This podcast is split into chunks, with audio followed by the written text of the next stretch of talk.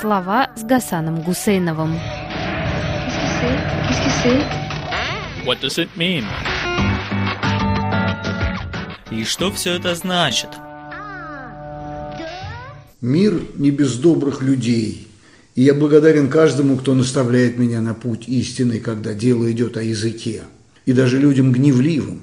В самом деле, есть ведь слова и речения, которые хоть и давно вошли в словари современного русского языка, да кто же ими пользуется? Кто их толкует? Пуйло, например, какой-нибудь. Но это слово неинтересно пока что, потому что оно среднего рода. А нынешнее поколение советских людей сейчас озабочено словами рода женского, так называемыми феминитивами. Широко распространенное в образованных кругах общество мнение гласит «язык сам разберется». История нас рассудит. Мудрость этого суждения столь глубока, что я и не рискую ее оспаривать. Более того, готов нырнуть за нею туда, где язык прежде уже в чем-то разобрался. Ведь если в том, что предлагается включить в наш язык сегодня, разберется неопределенное будущее, то не значит ли это, что ранее язык уже разобрался в том, что кто-то когда-то в давно прошедшем времени предлагал как новое? Сейчас, например, многие патриотически, как им кажется, настроенные граждане уверены, что окаянную эту моду на феминитивы продвигают у нас иноземцы проклятые. Вроде бы и оспорить сие трудновато. Иноземцы нам, в конце концов, и азбуку подарили, греко-еврейскую, и цифры арабские, и гаджеты эти вот американо-китайские.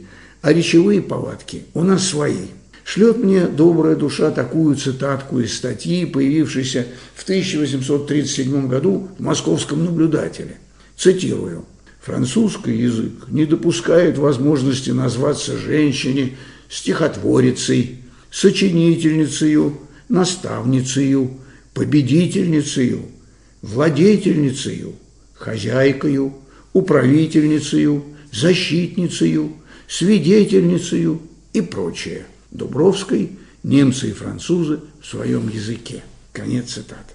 Вы поглядите только, стихотворец, оказывается, и была, и есть. А то, что при наборе слова этого искусственный интеллект подчеркивает его волнистой красной чертой, говорит только о слабости иноземной программы, не учитывающей исторические богатства нашего языка. Идем дальше.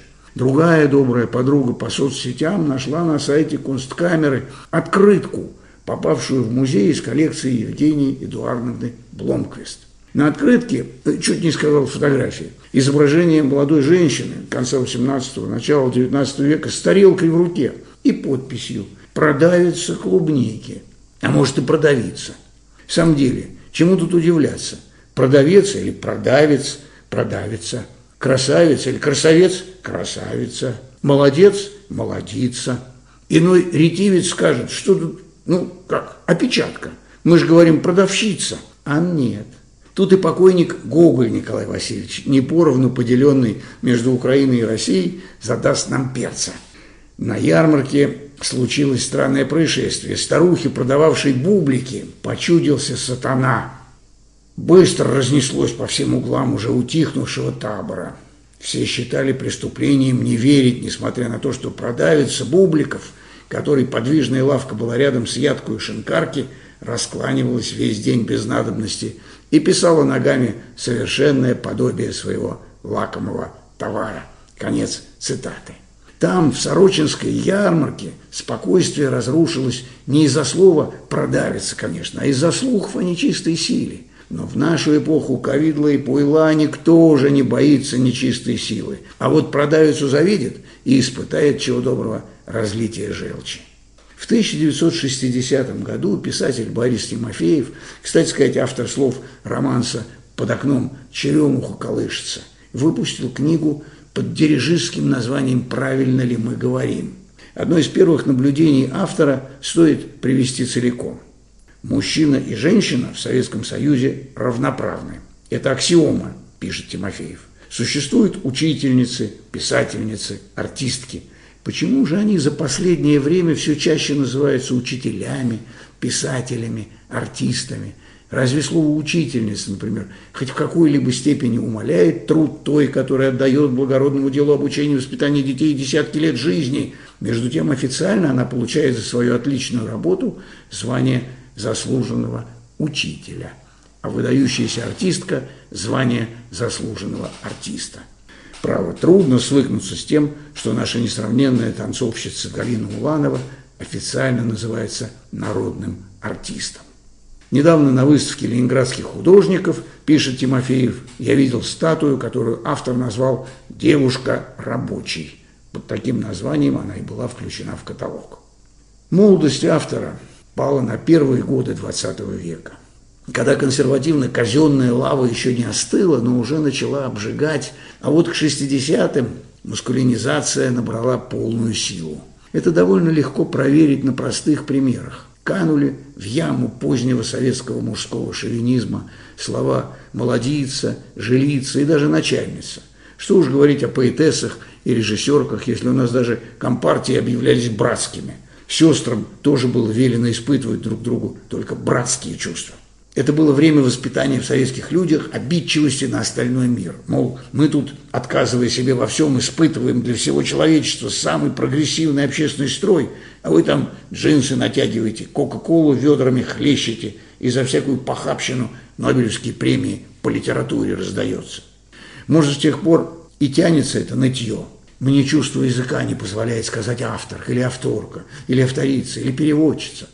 Почему любимица людей не задевает – а стихотворица очень даже. Только ли потому, что в первом случае обозначено существо пассивное или страдательное, а во втором активное или деятельное, а женщина должна знать свое место. Так-то вот мало-помалу вымывался из русского языка советской эпохи золотой запас его женских суффиксов. Вот смотрит на нас герой Тургеневского дыма, посвящая в богатое языковое поле позапрошлого столетия. А потому он в Бадене, что тетка Татьяна, ее воспитавшая, Капиталина Марковна Шестого, старая девица 55 лет, добродушнейшая и честнейшая чудачка, свободная душа, демократка, заклятая противница большого света и аристократии, не могла устоять против соблазна, хотя разочек взглянуть на самый этот большой свет в таком модном месте, каков Баден. Как же было не потешить добрую старушку. Конец цитаты. Племянница-противница, школьница-начальница, продавица-молодица, философка-кобылица, управительница-воспитательница, зиждительница-владычица. Всех вас пытались в середине XX века отсечь от ствола языка.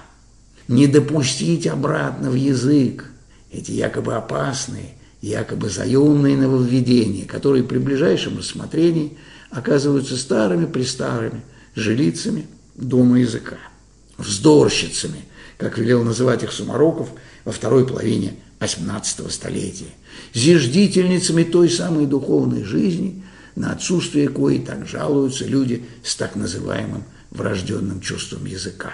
Увы, нет такого чувства. А вот врожденный страх перед завучем остался. Вот и фильма пропала. В 1916 году снятая, впрочем, мужчинами «Женщина-птица» о первой русской женщине, авиаторше, мертвопетлистке, как было сказано в оригинальном пресс-релизе.